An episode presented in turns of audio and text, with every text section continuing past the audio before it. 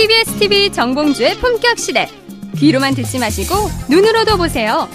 시민의 방송 TBS TV는 IPTV, 케이블 TV를 통해서 시청할 수 있습니다.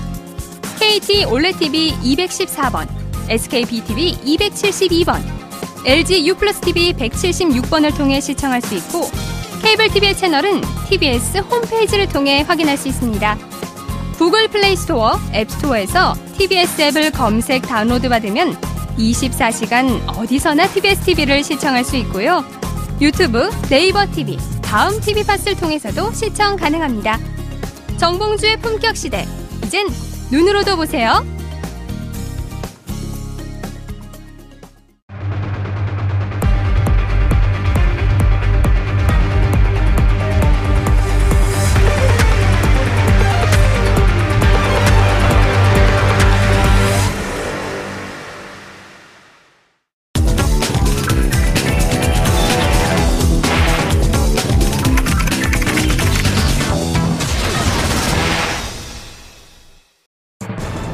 사법부 블랙리스트 의혹 추가 조사 요구를 거부한 양승태 대법원장의 항의에 전국 법관 대표회의 현안조사 소위원회 위원장을 맡은 최한돈 인천지방법원 부장판사가 사직서를 제출해 이목이 집중되고 있습니다.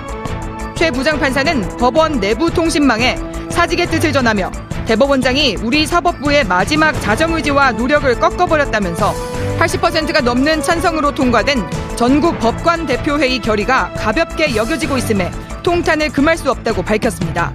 앞서 양승태 대법원장은 전국 법관회의 측이 의결했던 전국 법관회의 상설화 요구는 수용했지만 사법부 블랙리스트 의혹 추가 조사 요구는 거부했기 때문입니다. 현직 판사가 대법원의 항의에 공개적으로 사직서를 제출한 것은 2003년 서열순으로 이뤄지던 대법관 재청 관행을 비판하며 사표를 낸 박시환 부장판사에 이어 사법사상 두 번째. 이번 의혹과 관련해 법복을 벗겠다는 판사는 더 있습니다. 전주지방법원 군산지원 차성한 판사는 사법부가 블랙리스트 논란을 묻어두고 간다면 판사의직을 내려놓을지 고민하겠다고 밝히면서 상황 전개에 따라 판사들의 줄사표 파동이 빚어질 수도 있는 상황. 이렇게 사법행정권 남용 사태에 대한 일선 판사들의 반발 움직임이 점점 거세지고 있는 가운데 양승태 대법원장의 입장이 바뀔지 주목됩니다. 대한민국의 법치주의를 실현하고 정의를 바로 세우는 우리나라 최고 법원인 대법원이 이 위기를 발판으로 삼아 새 역사를 쓰고 명예를 다시 회복할 수 있을지 귀추가 주목됩니다.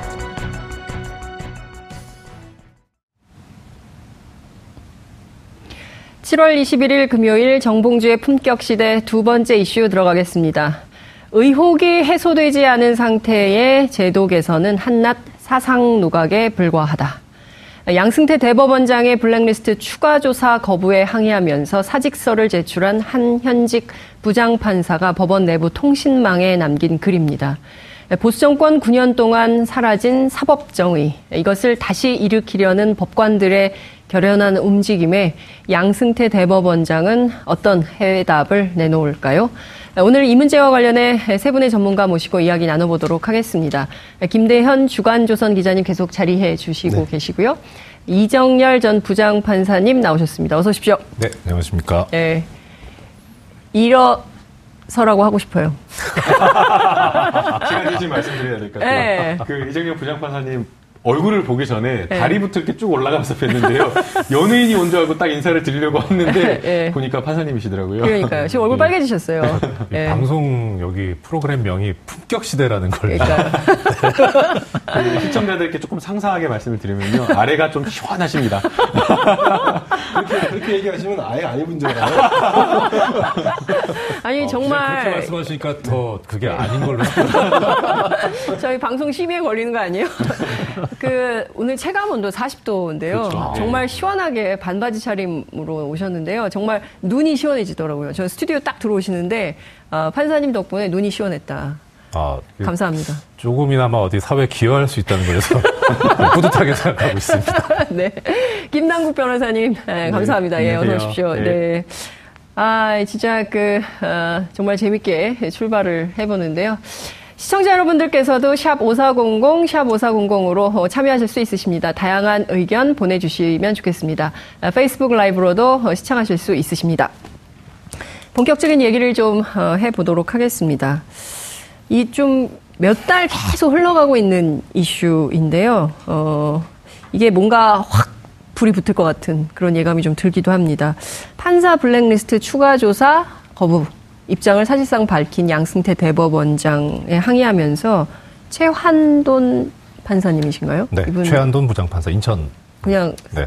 사직서를 확 내버리셨어요. 네. 어떤 분이세요? 어, 지금 이번에 이제 진상조사위원회를 전체 법관회의에서 의결을 네. 해서 지금 새로 구성해서 만들겠다고 했지 않습니까? 네. 그런데 이제 거기서 일곱 명으로 구성되는 소위원회를 만들어서 음. 실제 이제 실무적으로 조사를 할 수 있는 네. 사람들을 선출했는데 그 소위원회에 위원장을 맡게 소위원장. 했습니다. 예, 네. 그런데 뭐 이게 그 조사를 하게 될 때 조사의 근거가 되는 권한이 네. 결국은 이것조차 대법원장이 가지고 있는 사법행정권에서 파생되는 권한이기 때문에 음. 대법원장이 이 조사에 관한 권한을 위임하거나 내지는 네. 뭐 양해를 하지 않는다면 음흠. 위원회만 구성이 됐다 뿐이지 실제 아무런 권한이 없고 활동도 할 수가 없게 되거든요. 그런데 네. 아시다시피 지금 양 대 법원장이 여기에 대해서 이 재조사나 추가 조사에 대한 추가 조사죠. 네. 그 법관회에서 요구했던 게 추가 조사였으니까 추가 조사에 대해서 거부 입장을 밝혔기 때문에 소위원회가 아무런 활동을 할 수 없는 상태인 음. 겁니다. 뭐 위원회 활동뿐만이 아니라 게다가 더 나아가서 이제 결국은 위원회 활동을 하겠다는 것 자체가 이 진상을 규명하겠다는 건데 네. 진상 규명의 의지 자체가 없는 거기 때문에 거기에 네. 대해서 어, 뭐 평소에 이분이 가지고 있던 강직함이라든가 음. 그런 정의감이라든가 거기에서 나온 발로 음. 로 해석이 됩니다. 그 이정열 부장 판사님하고도 인연이 좀 있으신가요? 이분이 쉰 둘이시더라고요. 사적으로는 잘 모릅니다. 잘 모르세요. 예, 네. 뭐 서로 서로 이름은 들어봤는데요. 네. 네. 이 김 변호사님, 예.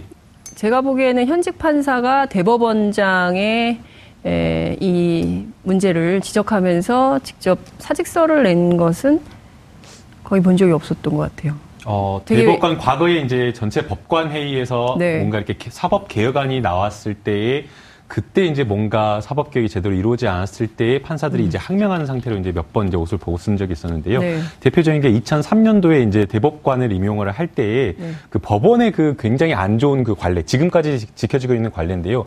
서열 순으로 어, 음. 소위 말하는 그 기수라든가 이런 어떤 서열순으로 대법관을 지명하는 문제에 대해서 이제 문제 제기를 하고 음. 어, 이용구 당시 이제 부장 판사가 옷을 벗은 적이 있었습니다. 음. 얼마 전에 그 세월호 그 탄핵에서 국회 네. 측 대리인으로 하면서 음. 그 세월호와 관련된 변론을 하면서 이제 눈물을 흘리셨던 음. 네. 그 변호사님인데요. 어, 그만큼 이제 이번에 그 사실은 옷을 부장판사가 사직서를 제출하고 옷을 벗은 게 굉장히 큰 문제입니다. 그 옷을 벗은 이유를 좀 들여다볼 필요가 있는데요. 그 이번 그 문제와 관련해서 판사 블랙리스트와 관련해서 사실은 대법원에서 뭔가 독립된 기구를 통해서 조사를 하겠다라고 해서 1차 조사가 이루어지긴 이루어졌습니다. 네. 그런데 이제 그 내용을 보게 되면 사실 이 문제의 핵심 자체가 판사 블랙리스트, 즉 판사의 어떤 성향이라든가 내부에 올린 글이라든가 판결이라든가 이런 것들을 분석해서 보직과 승진에 반영을 했다라는 게 지금 핵심인데 사실 이 조사 진상조사위원회에서 조사된 내용을 보게 되면 네. 이러한 어떤 핵심 부분에 대한 조사가 이루어지지 않았습니다. 음. 조사 방법부터 핵심적인 부분이 이루어질 수가 없었다라고 보이는데요. 관련자들 그러니까 실제 업무를 봤던 사람들을 그냥 불러서 그냥 음. 물어보고 네. 그 사람들이 어떤 대화를 주고받았는지를 확인하는 절차를 음. 하지 그런 정도밖에 하지 않았다 보니까 사실상 그 조사 자체가 굉장히 피상적이게 되고 그다음에 조사 결과 내에도 부적절한 그냥 사법 행정이 있었을 것이다, 있었다라는 정도의 결론에 그치게 된 겁니다. 그러나 지금 이제 이 문제의 결국 핵심이라고 하는 것은 실제 어떤 그런 어떤 판사의 동향 조사를 했는가, 그런 어떤 사상장을 친해가 이런 있었는가 이런 부분을 확인을 해야 되는데 그런 부분이 전혀 이루어지지 않았던 것이죠. 그렇죠. 그래서 이제 그 법관회의에서 다시 정말 제대로 된 어떤 독립된 그 판사들이 어, 소위원회를 구성을 해서 실제 그 작업을 한 판사들의 컴퓨터를 들여다봐야 된다. 거기까지 조금 볼 수 있게 해달라라는 그 요청을 하면서 추가 조사를 지금 요청하고 있는 상황입니다. 굉장히 합리적인 요구이고요. 그러니까 블랙리스트가 정말 있었다면 그게 누구였고 왜 그런 걸 했었던 것인지를 어쩌면 법원 스스로가 좀 밝혀서 그 오해를 최소화하는 것이 도리인 것 같은데 오히려 딱 이렇게 끊어버리니까 의혹은 더 증폭되고 이런 분위기에서 일하기가 판사님도 굉장히 어려울 것 같다라는 생각이 좀 들기도 하는데요. 최한돈 부장판사가 올린 글이 굉장히 또 화제가 좀 되고 있어요. 김 기자님 어떤 내용인지 좀그 요약해서 설명을 좀 부탁드릴게요. 네, 어제 저 20일 법원 내부 통신망에 남긴 글인데요. 음, 두 가지 정도 볼 수 있을 것 같습니다. 첫 번째는 대법원장에게 전하는 어떤 메시지랄까요?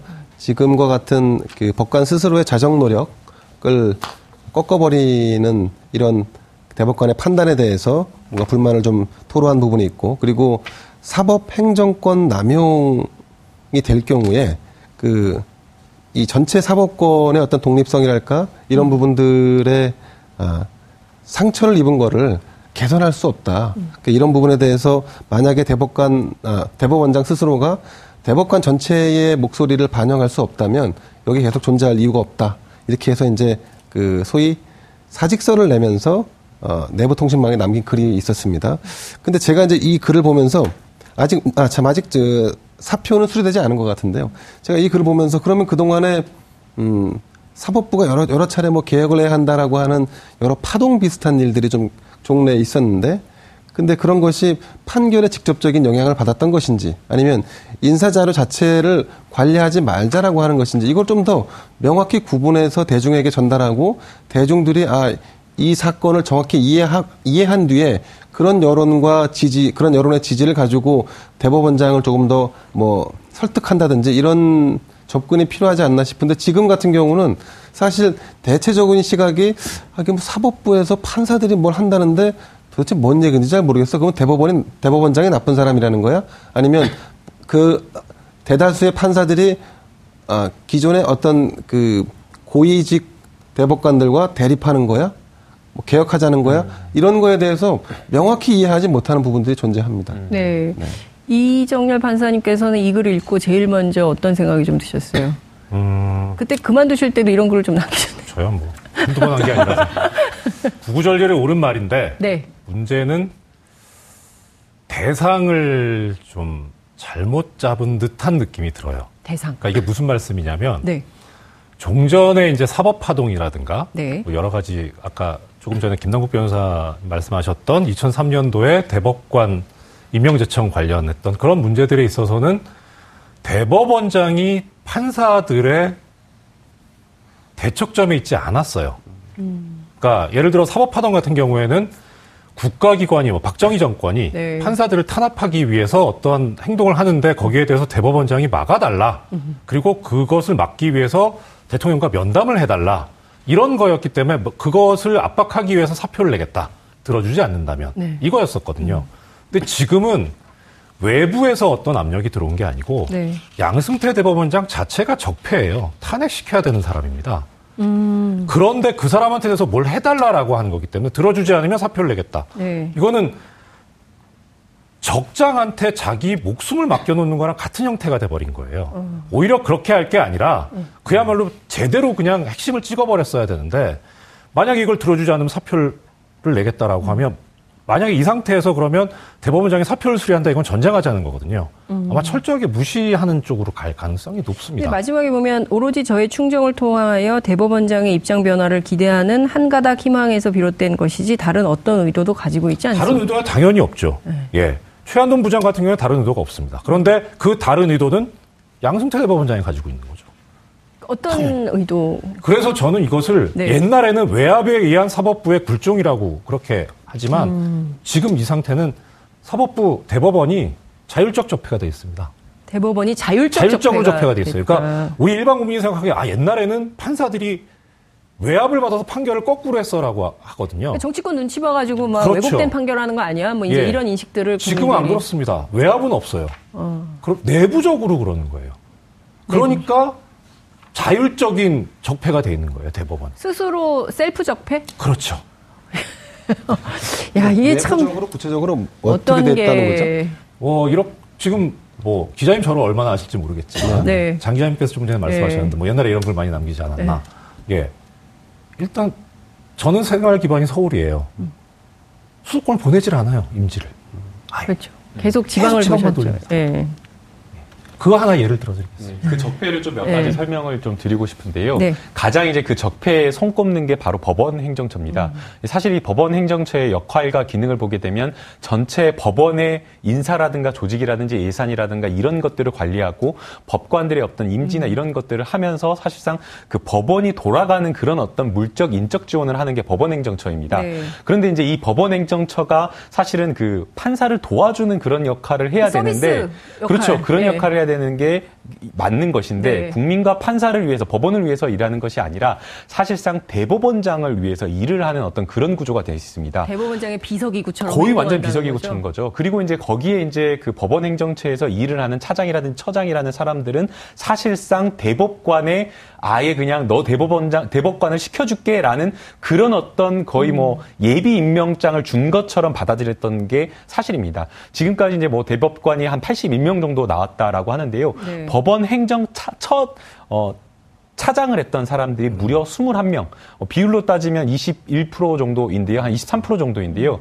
그런데 그 법원행정처 차장을 했던 사람들을 그 순을 매겨보면 거의 한 70%. 그러니까 법원행정처 차장을 했다 그러면 아, 이 사람은 대법관을 할 수 있는 사람이다라는 게 아예 확정적으로 임명이 된 겁니다. 네. 실제로 양승태 대법관도 그때 사법파동이 있어가지고 법원행정처 차장을 해가지고 원래는 그때 사법 파동 때 특허법원장으로 내려가가지고 대법관이 안 될 그런 상황이었는데 네. 마지막에 또 됐던 인물일, 인물일 정도로 음. 법원 행정처 차장을 갔다라고 하면 이렇게 대법관이 되는 겁니다. 그러니까 이 법원 행정처의 어떤 그 승진 통로로 이용돼서 사실상 지금 현재 나와 있는 법관들이 야 너희들 승진하려고 한다면 대법관이나 대법원장들한테 잘 보여라라는 이런 구조가 돼버린 겁니다. 그래서 이게 적폐라고 하나 봐야 될 것 같고요. 네. 그다음에 이제 두 번째는 이제 아까 이제 판사님께서 말씀하신 보직과 관련된 것입니다.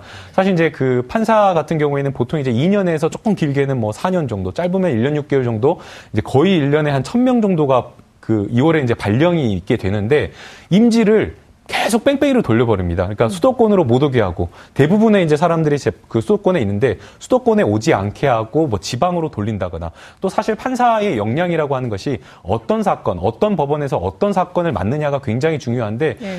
큰 사건이라든가 아니면 다양한 사건을 맡기게 하는 게 아니라 쫙 한직이라든가 지방 법원 조그만 법원에 내 가지고 맨날 이상한 조그만 뭐 동네 음. 사건들만 맡게 해버리는 겁니다. 음. 그럼 판사로서 성장할 수 없는 그런 문제가 있는 거죠. 그래서 이러한 어떤 법원의 어떤 적폐를 청산해야 된다라고 이야기를 하고 있는데 사실상 그게 지금까지 아직 개혁이 되지 않았고 네. 그런 어떤 문제에서 지금 이번에도 이런 문제가 터진 것으로 봐야 될 것 같습니다. 그러면 이정열 판사님 지금 그 줄줄이 댓글로도 그렇고 뭐 청원도 받고 막 현직 판사들이 하, 그렇게 하고 있지 않습니까? 그리고 뿐만 아니라 앞으로 더 어떤 많은 분들이 또 줄사표를 낼 가능성도 여전히 있는 것 같다라고 언론 보도는 나오고 있고요.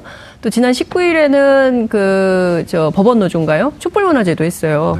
네. 이렇게 이제 이를테면 그동안 있지 않았던 그 새로운 움직임들이 좀 막 나오고 있는 건데 에, 지금 그 김 변호사님 말씀 주신 이런 이른바 적폐청산의 신호탄이 올랐다. 이, 렇게 볼 수 있는 겁니까? 아니면은 좀 타겟을 잘못 잡은 거다 이렇게 여전히 봐야 될까요? 그러니까 움직이는 분들을 타겟을 잘못 잡았다는 것도 있고 방법상에 있어서 네. 좀더 강한 수를 써야 되지 않을까. 그러니까 음.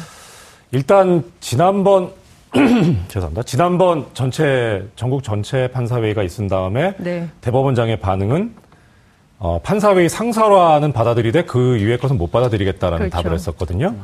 거기에 대해서 일정 기간 어, 판사들의 움직임이 잠복이 돼 있었어요. 음. 아무 움직임이 없었거든요. 네. 그래서 이대로 끝나는 것이냐라고 했는데 이제 24일 날 그 전체 판사회의가 속행이 돼서 이제 2차 회의가 열립니다. 네. 이제 얼마 안 남았죠. 다음 주 월요일이니까. 다음 주 예. 그래서 이제 그것을 앞두고 다시 움직임이 일어나는 것 같은데 네. 가장 직접적인 도화선은 얼마 전에 법원 행정처장이 57일 만에 음. 공석 상태에서 이제 새로 임명이 됐어요. 네. 법원 행정처장은 아까 김 변호사님 말씀하신 대로 법원 행정처라는 판사들의 권력기관이네요. 예, 그렇죠. 권력기관이 됐죠. 아, 이렇게 얘기해도 되는 거죠? 예. 그 처장은 직급이 대법관을 임명하게 되어 있습니다. 현직 음. 대법관 중에서 임명을 하는데 김소영 대법관이 이제 네. 임명이 됐어요. 어, 언론 보도를 보니까 이제 이분이 사법시험 수석 합격했고요. 음. 그다음에 이제 법원 내에서는 여성 최초라는 수식어가 상당히 많습니다. 네. 뭐 능력은 있어요. 근데 다만 문제는 마인드나 인식이 너무 아니에요. 음. 그러니까 그건 뭐냐면 김소영 대법관을 법원 행정처장으로 임명을 했다는 거는 아는 사람들에 대해서는 아 당신들이 하는 요구를 나는 받아들일 의사가 전혀 없다라는 시그널인 거예요. 음. 그러니까 그거를 보고 바로 법원 노조에서는 촛불 문화제가 들어간 음. 거죠. 그러니까 이분이 그 지금 판사들이 요구하고 있는 그런 법원의 핵심적인 개혁을 추진할 생각이 없고 그냥 그 요구에 그냥 눈을 감아버릴 것 같은 그런 분이라는 눈을 건가요? 감을 뿐만 아니라 네. 분명히 대척점에 쓸 겁니다. 만약에 여기에 아. 대해서 김소영 법원행정처장과 네. 지금 현재 어, 법원의 판사들 지배적인 네, 그런 그 개혁을 요구하는 목소리와 사이에 네. 충돌이 일어났을 때 아니 이 사람이 음.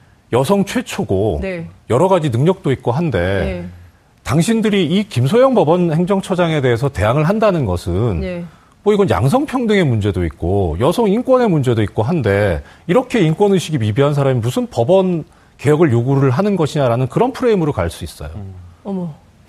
근데 그건 전혀 중, 그 쟁점이 아니잖아요. 그렇죠. 전혀 그 이를테면은 논점 이탈을 하고 그렇죠. 있는 거 그렇죠. 아니에요? 그것을 노리고 있는 것으로 보여요. 그 법원 노조에서도 그렇게 보고 있고요. 어... 그래서 그러니까 김소영 행정처장 임명이라는 게 시사하는 바가 상당히 크고 거기에 대해서 네. 지금 어, 판사들이 상당한 위기 의식을 가지고 있는 거죠. 그렇기 때문에 예. 사표라고 하는 극단적인 수단까지 나오게 된 도화선이 된 게 아닌가. 아 이런 상황이면 더 내부에서 할 수 있는 게 없으니까 그냥 그렇죠. 어, 사표를 쓰는 그러니까, 길을 예, 선택하겠다. 법원 지금 판사들이 개혁 내고 있는 개혁의 목소리에 대해서. 네. 침묵 뭐 도와줄 것은 전혀 없고 네. 침묵 정도만 해줘도 방관만 해줘도 고마운데 음. 네. 아마 적극적으로 방해를 하려고 들 것이다. 적극적으로 그렇죠. 방해 그 어떤 식의 방해를 할까요, 김그 변호사님? 그 양승태 대법원장이 네. 사실 이제 내부 전산망에 이제 받아들인다라고 하면서 글을 남겼는데 전체 법관회의에 상설화를 이야기를 한 겁니다. 근데 이제 그렇죠. 중요한 거는 전체 법관회의를 상설화하는 게 아니라 음. 사법행정 그러니까 지금 사법행정이라고 하는 것은 대법원장이 그냥 아예 법원행정처를 장악해 가지고 전체 법원을 대법원장 중심으로 거의 뭐 봉건 시대처럼 이렇게 한다는 게 문제거든요. 네. 그래서 중요한 것은 전체 법관 회의가 상설화되는 것도 물론 중요하지만 전체 법관 회의를 통해서든지 어쨌든 이 법원의 행정과 관련해서 네. 실제 일선 판사들의 의견이 반영이 돼야 된다는 게 굉장히 음. 중요한 겁니다. 네. 그렇다고 한다면 그것을 전체 법관회의에서 결정된 어떤 의결 사항이라 든가 이런 것들을 어떻게 어떤 시스템에 의해서 사법행정에 참여시킬 것인가 네. 이 부분이 굉장히 중요한 것인데 음. 그것을 논의하는 법원 행정처장을 이런 것과 관련된 인식이나 이해가 전혀 없는 사람들을 임명했다, 앉혔다라고 네. 하는 것은 사과는 법관 전체 법관회의 상조라 그건 좋은데 사법행정 그거는 조금 받아들이기 어렵다라는 이런 진위를 가지고 하는 것이기 때문에 사실상 진위를 가지고 이 문제를 해결하겠다거나 아니면 현재 지금 법원이 가지고 있는 사법 개혁을 하겠다라는 의지가 없는 것으로 읽어야 될 것 같습니다. 지금 그 판사들이 제기하고 있는 문제들에 대해서 이른바 법원의 수뇌부들은 어, 당신들이 주장하는 바를 듣고 수렴해서 민주적으로 어, 행정에 법원 행정에 반영하겠다라는 생각이 전혀 없다라는 걸 바, 반증한 거다 이렇게 볼 수 있을 것 같아요. 자기들이 망쳐놨는데 그거를 수렴할 이유가 없죠. 그렇긴 하죠. 예. 근데 이제 어쨌든 이 사건의 출발을 보면 결국 이제 판사 블랙리스트 파문이었단 말이에요. 근데 이제 관련해서 이거 재조사 필요 없다라고 판단한 양승태 대법원장의 근거가 있을 것 같아요. 그 내용은 어떤 건지 김대영 기자님 설명을 좀 부탁드릴게요. 거부한 이유가 있을 것 같습니다. 어... 그 우선 우선은 이제 그 지난번 셀프 진단이라고 해갖고 네. 아, 법관들의 요구 사항 중에 일부를 받아들였죠. 네. 뭐, 뭐 그런 내용은 이제 좀 전에 말씀, 말씀하신 대로 네, 뭐 조적 지열에 불과하다는 평가도 받을 수 있겠지만 어쨌든 사법 행정권 남용 방지를 위해서 윤리부서를 강화한다든지 뭐그 음. 고영한 전 법원 행정처장을 주, 주의 조치를 줬고 뭐 이런 부분들이 이제 진행됐는데 그 그러니까 이제 양승태 대법원장의 입장은 앞서 이제 김대영 기자님께서 음. 말씀하신 대로 이인복 사법연수원 석자 교수라고 하는 분. 그러니까 이제 일단 법원을 좀 떠나 계신 뭐 법원을 네. 잘 알지만 법원을 떠나 계신 독립된 부분. 그래도 음. 법원에서 약간 신망 있는 부분을 수장으로 모셔가지고 진상조사를 했다. 네. 그 진상조사 내용을 보게 되면 뭐 카카오톡 메시지도 확인하고 실제 어떤 업무를 했는지까지 들여다봤기 때문에 네. 그 진상조사로 충분한 거 아니냐라고 음. 지금 이야기를 하고 있는 거고요. 네. 사실 이 문제가 터지기 전에 진상조사를 요구를 했을 때 법관 그 법원 노조에서 어떤 것을 요구를 했었냐면요. 3월 달에 이런 요구를 했었습니다. 실제 그 업무를 받던 사람들의 컴퓨터와 서버를 완전히 동결시켜야 된다. 음. 그대로 보존을 해야 된다. 왜냐하면은 이 사람들이 어떤 증거나 이런 것들을 전부 다 다 폐기할 우려가 있지 않습니까? 네. 그것이 네. 되지 않고서는 제대로 된 진상 조사를 할 수 없다라고 요구를 한 겁니다. 음흠. 그런데 이제 양승태 대, 대법원장 같은 경우에는 아니 어떻게 판사 그거 판사의 컴퓨터를 그 사람의 동의도 없이 이거를 들여다볼 수 있겠느냐? 음. 그거는 안 된다라고 지금 이야기를 하고 있는데 그래서 교각사로의 우를 범할 수 있는 예, 이제 교각사로의 우라고 하는 것은 네. 아마 이런 인식이 끌려 끌려 네. 있는 것 같습니다. 좋아, 우리가 사법개혁 다 좋은데 네. 야 이거 조사해봤자 이거 조사하면 결국에 우리의 치부가 드러나오는데 음. 우리의 치부가 드러난다라고 하면 결국에는 판결에 국민들이 신뢰하지 못하는 이런 문제로 네. 갈 것인데 꼭 거기까지 해야 되느냐라는 음. 지금 이런 이야기를 하고 있는 것인데 이미 지금 사법부 법원의 신뢰가 굉장히 땅이 떨어졌습니다. 음. 사법부의 개혁 2003년, 2009년도에 사법파동이 있었을 때 개혁을 해야 된다라고 했지만 그때 개혁을 하지 못하고 지금까지 온 거 아니겠습니까? 그러니까 음. 이번 기회라도 해야 되는데 네. 사실은 교각사로의 우라는 이런 표현을 하면서 하고 싶지 않다라고 지금 이야기를 하고 있는 겁니다. 앞서 그 이정현 변호사님께서 네. 어, 양승태 대법원장 자체가 네. 어, 적폐다. 네. 사퇴를 요구해야 된다. 이런. 사퇴보다 탄핵을 해야 됩니다. 탄핵을 해야 예. 된다. 사퇴도 안 되고. 예. 예. 그 지금 김 변호사님 말씀하셨는데 예. 하나 제가 약간 약간 이제 좀 반론을 제기해서 말씀드리자면 예. 이 양대법원장 얘기하는 교각사로의 우라는 게 네. 나온 게 지금 김 변호사님 표현하신 것처럼 사법부의 치부가 드러나기가 다, 날 어. 우려가 있기 때문이 아니라 네. 자기네 치부가 드러나는 거예요. 양승태 그러니까 양승태와 적폐 세력들의 치부가 드러나는 겁니다. 법원 그러니까 내 이른바 핵심 예, 세력들의 이게 치부. 어떠한 과정으로 이루어져 왔냐면 네. 좀 전에 김 변호사님 말씀하신 대로 이인복 석좌 교수 네. 이분이 이제 전 대법관입니다. 음. 대법관을 지내신 분인데 뭐 말씀대로 신망이 높아요. 그래서 이 블랙리스트 부분에 대해서 진상조사위원장을 맡아가지고 조사를 했습니다. 네. 근데 핵심은 뭐냐면 당연히 이 블랙리스트가 존재했었다는 음. 그 법관의 컴퓨터죠. PC. 네. 업무용 음. 컴퓨터. 음. 그걸 봐야 할거 아닙니까? 네. 근데 그 PC를 접근했던 그 법원 행정처에 발령받았다가 겸임 해제로 다시 돌아갔던 판사의 얘기는 네. 깡통이었었고 그런 얘기는 들었다. 컴퓨터에 그런 게 그러니까. 암호화돼서 음. 있다고. 그럼 그걸 뒤져봐야 될 거 아닙니까? 그래서 음. 그거를 들여다보겠다고 했더니 법원 행정처장 당시 고영한 행정처장이 거부를 했어요. 네. 근데 이것은 뭐냐면 조사의 전권을 대법원장이 이 당시 진상조사위원회에다 위임을 한다고 그렇게 대외적으로 천명을 했는데 네. 그 밑에 있는 법원 행정처장이 거부를 한 겁니다.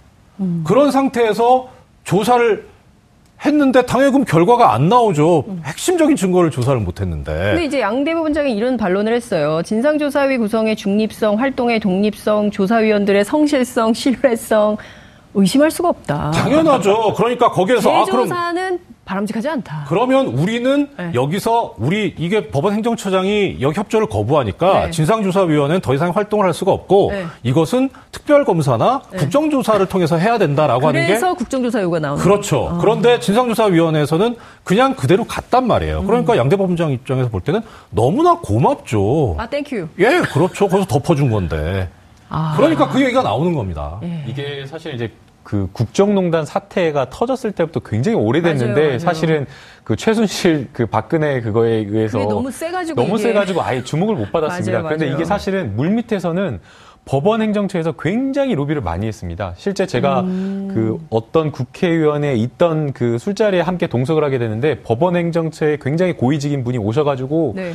아주 막 그냥 비는 데만 하는 그막 하는 모습을 봤는데 저는 네. 그때 당시에는 사실은 이 블랙리스트 판사 블랙리스트의 사법 파동이 어떤 내용인지도 모르는 아. 상황이었거든요. 그러니까 국회의원한테 로비하러 온 거 아니에요? 로비하러 와, 아니 실제 로비를 하는 그 겁니다. 그 잘 좀 봐달라. 그 그게 국회의원 기조실장 네? 아, 김현수 지금 누군지 진실... 알겠다. 아, 저 누군지 누군지 모르겠습니다. 기존 실장님이 누군지 모르겠는데 어쨌든 어떤 그 법원 행정처에 굉장히 고위직이 와가지고 제발 좀 도와달라라고 네. 하면서 이번에 이게 아니다 오해다라고 하면서 하는 모습을 봤는데 정말 음. 이 부분은 네. 사법 내부 사법 법원 내에서 할 동력이 없습니다. 그러니까 국민들이 이 부분에 대해서 정말 관심을 가지고 지켜보는 게 좀 필요하다라는 생각이 듭니다. 저도 그 당시에 이 내용 자체를 몰라가지고 도대체 뭔 사고를 쳤길래 이랬나 그랬는데 이, 예. 네, 이 판사님 지금 양 대법원장 양 대법원장이 직권남용 직무유기 혐의로 고발당했어요. 그 법원 안에 사법부 제도 개선을 추진하는 직원들의 모임 인데 네. 이 안에 현직 판사도 한 10여 명 들어가 있다는 거거든요. 네. 저는 이 모임이 앞으로 어떤 일을 할지 굉장히 좀 어, 주목이 좀 되는데 이 정도면 양 대 법원장 대법원장을 어, 법원 내부에서 그 이른바 이제 평판사들 중심으로 해서 별로 신뢰하지 않는다. 이렇게 봐야 되는 건 아닐까요? 초기에는 신뢰하지 않았어요. 네. 신뢰하지 않았는데 지금은 이제 그 차원이 넘었죠. 왜냐하면 네. 그 동안의 과정들을 봤거든요. 양 대법원장이 그 임기 6년 다 돼 가는데 이제 네. 그 기간 동안 저질렀던 것들을 보니까 음. 무서운 거예요. 음. 가장 뭐 예컨대 뭐 저는 차치하고 네. 그 전에도 한 10년여 가까이 없었고 그 이후에도 한 번도 벌어지지 않은 판사 재임용 탈락을 시킵니다. 서기호 판사를. 그런 일이 예, 있었죠. 그때 하고서 앞으로 뭐 지난번에 안 했는데 지금까지 안 했는데 왜 이번에 재임용 탈락시키냐 하니까 앞으로 판사들에 대한 이 성과나 성적 관리를 엄정하게 하겠다 했거든요. 아. 그렇게 발표해놓고 한 번도 안 했어요. 그 이후에는. 서기호 판사 이후에는 한 명도 한 적이 예. 없어요. 그러면서 나오는 얘기는 뭐 그냥 재임용 탈락시킨 게 아니라 자진해서 그냥 사표 내는 것으로 유도를 했다 이렇게 얘기하는데 아마 그건 모릅니다. 근데 그리고 또 하나. 네. 김동진 부장판사 같은 경우에는 네. 원세훈 전 국정원장 판결 나왔을 때 네. 그때 1심 판결이 이제 그 저 무죄가 나왔었지 않습니까? 네, 네. 그래서 거기에 관해서 이거 지로기마의 판결이다라고 내부 통신망에 음. 김동진 부장판사 글을 그렇죠. 올렸어요. 네. 물론 그게 그 당시 법원의 분위기로선 잘했다고 하기는 좀 그렇긴 한데 음. 그걸 가지고 징계를 해서 가장 중요한 징계는 정직 처분을 내립니다. 음. 그럼 판사들이 보고 뭘 느끼겠습니까? 아 이거 정권에 대항하는 어떤 의사를 표현했다거나 뭐 하, 면은 자기 자리가 위태로워지는 거예요. 이제 내가 뭐 승진을 하고도 잘 되는 걸 떠나서 재임용 탈락하던가 징계를 받는 사태가 벌어지는 겁니다. 그러니까 그러면 당연히 숨어야죠. 눌러 들어가야죠. 용기 내서 어, 적극적으로 법원 내부에 에, 비도덕적이거나 이런 문제가 되는 비민주적인 요소들에 대해서 이게 문제다라고 말을 하면 네. 저디 지방으로 쫓겨나거나 그렇죠. 아니면은 재임용에서 탈락하거나 네. 뭐 이런 상황이 되기 때문에 에휴 그냥 참자. 예, 이렇게 될 가능성이 높다는 판사도 건데. 생활이니까 그거는 이해할 수밖에 없고요. 직장인. 그러니까 지금 네. 이제 뭐 최한돈 부장 판사나 네. 뭐 지금 전체 법관회의에 나가는 음. 100분의 판사들 네, 네, 정말 대단한 겁니다. 지금 이 음. 분위기에서는. 지금 차성주 예. 판사가 판사 블랙리스트 촉구 뭐그 아니 그 의혹에 대해서 관심을 좀 촉구해달라는 요구에 3만 4천 명의 이 청원에 댓글이 좀 달리고 있고 뭐 이런 상황이긴 한데요. 김 변호사님. 예. 고발됐는데 양승태 대법원장 처벌 받겠습니까? 어떻게 전망하세요? 어, 쉽지는 그 대법원장에 대한 수사가 이루어진다는 게 그게 쉽지는 않은 문제라서 네. 어렵지 않을까라는 생각이 듭니다. 음. 이제 일반적인 어떤 형사 사건을 수사를 한다고 하더라도 네. 이제 뚜렷한 물증, 그러니까 구체적인 음. 어떤 물증이나 이런 것이 있을 때 수사가 가능한 건데 지금 1차 진상조사위원회에서 조사된 어떤 내용이 네. 어디까지 지금 확인되었는지가 나오지가 않고 있습니다. 음. 그리고 이제 앞서 이제 부정판사님께서 말씀을 해주신 대로 네. 사실상 그 뭐 컴퓨터를 봤더니 깡통이더라라고 음. 하는 것은 물적 증거가 아예 없다라는 것이거든요. 네. 그렇기 때문에 지금 이 상황에서 현 단계에서 대법원장에 대한 수사가 제대로 이루어지긴 좀 쉽지는 않아 보입니다. 예. 그렇군요. 예컨대 국정조사 요구를 이제 판사님들 일부가 하고 계시는데 정치권에서는 국정조사를 받을까요? 그 어떻게 전망하세요, 이 판사님? 그것도 상권 분립의 문제가 있기 때문에 네. 전통적으로 이 사법부의 어떤 모습이라든가 활동에 대해서는 입법부에서도 자제하는 관행들이 있었거든요. 그래서 수사뿐만 아니라 조사, 국정조사가 일어날 정도 되려면 김 변호사님 말씀하신 대로 어느 정도의 의혹이 제기될 수 있는 수준의 증거는 나와야 될 겁니다. 근데 음. 지금 현재로서는 어 블랙리스트 존재를 증명할 수 있는 것은 당시 이제 법원 행정처로 발령받았다가 다시 복귀했던 그 판사의 진술밖에 없어요. 어. 그리고 그 전에 이제 사실 뭐김 변호사님도 계시지만 네. 이쪽 세계에 있는 사람들은 소문 많이 들었었거든요. 그런 게 있대더라. 어. 예, 봤다더라. 블랙, 판사들 블랙리스트가 있다는 네. 거 아니야라는 얘기는 업계에서 많이 돌았다. 많이 돌았죠. 그런데 어. 이제 실제 그거를 눈으로 봤을 만한 지위에 있는 사람들은 네. 다 쉽게 말하면 적폐 세력 쪽이었기 때문에 네. 접촉이 불가능했고요. 아, 얘기도 안 했고, 예.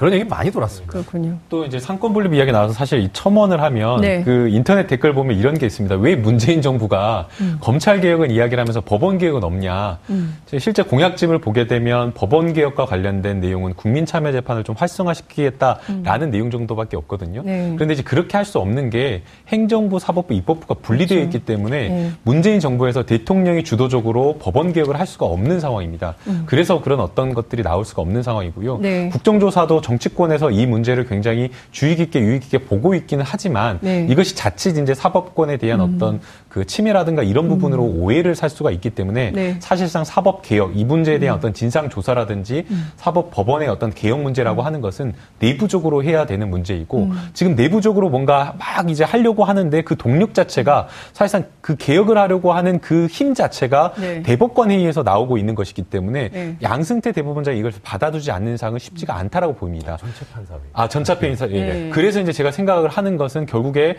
어. 그 대법원장 이제 양승태 대법원장이 나가면 네. 누가 임명되느냐 그게 바로 9월까지 9월, 예, 예, 9월 20일까지죠. 예. 그러면 양승태 대법원장 이후에 누가 후임을 맡게 되는가가 굉장히 중요할 것 같은데요. 보입니다. 이 판사님 누가 될 거라고 보세요? 지금 뭐 여러분이 어. 물망에 오르시더라고요. 제 제가 되셨으면 하고 제가 희망하는 분은 아, 얘기할 수 있는데 아, 밀다니 제가 무슨 힘이 있습니까? 그런 분인데 뭐그뭐 뭐 저 뭐 아무 힘도 없으니까 뭐 네. 그게 뭐 의미가 있겠습니까만은 이제 지금 이제 바라는 거는 네. 어차피 임기가 두 달여밖에 안 남았기 때문에 그렇죠. 뭐 가타부타 뭐 양대박 원장 입장에서 입장을 표명하는 것보다는 음. 이제 저희 업계 얘기로 시간 끌어서 비기는 작전을 쓰는 게 가장 아, 아마 판사님들 그런 말씀이세요. 시간 끌어서 비기는 작전. 예, 그런 그러니까 뭐 아. 저기 그 당사자들 재판을 하실 예, 할때 예, 보면은 예. 그런 뭐 작전들을 많이 쓰시거든요. 뭐 아무튼 음. 그게 가장 지금 양대범 원장 입장에서 쓸 수 있는 가장 음. 유효한 네. 작전이 아니겠나 싶은 생각이 들고 결국은 바라는 거 뭐 희망은 저기 음. 지금 청와대에서 청와대 문건 발견되듯이 네. 법원 내에서도 그런 문건들이 좀 발견되었으면 나중에. 저하고 똑같은 생각을 하셨어요. 판사에서 판사 블랙리스트 관련된 문건이 하나 나와주면 이게 딱 될 텐데. 청와대에서도 그렇고 네. 예, 법원 행정처 내에서도 그렇고. 네, 나와줬으면. 예. 네. 캐비넷을 열러 갈까요? 아마 더 열심히 샅샅이 찾아내서 증거리를 인멸하려고 들지 않을까 싶습니다. 그렇군요. 근데 네. 제가 말씀 듣다 보니까 궁금한 게 하나 드는데 근거를 확인하지 못한 부분이 있는 거지 않습니까? 그런데 대법원장을 적폐라고 규명하는 거는 좀 과하지 않을까요? 음, 그거는 제가 그 안에 있었기 때문에 그렇습니다. 네. 물론 있었기 때문에 내가 다 한다라고 얘기할 수는 음. 있겠지만 네. 다수, 대, 뭐. 다수 대중은 네. 음. 그 어떤 근거를 가지고 얘기하는 것을 음. 설득력 있게 느끼지 않을까 하는. 생각에서 그런 말씀 드려봅니다. 음, 네. 알겠습니다. 뭐 그거는 다른 기회에서 그런 말씀 네. 네. 다른 기회에서 말씀을 좀 나누시면 좋을 것 같고요. 그리고 이제 중요한 것은 어, 어찌됐든 판사 블랙리스트 의혹이 불거졌다는 사안인 것이고요. 이 사안과 관련해서 현직 판사들이 사직서까지 내면서 어, 이 사건의 진실 규명을 요구하고 있다는 현실이고요. 이것을 법원 내부가 어떻게 민주적인 절차를 통해서 해결을 하려고 할지 이것을 지켜보는 것 역시도 국민들의 몫이 아닌가 싶습니다. 아, 지금까지 군복무 단축 논란과 판사 블랙리스트 진상 규명을 둘러싼 사법부 내용을 짚어보았습니다. 시청자 여러분들께서는 어떻게 보셨습니까? 역시 판단은 시청자 여러분, 현명한 시민의 몫입니다. 현명한 시민을 위한 시사 토크쇼 정봉주의 품격 시대 여기서 마치도록 하겠습니다. 감사합니다.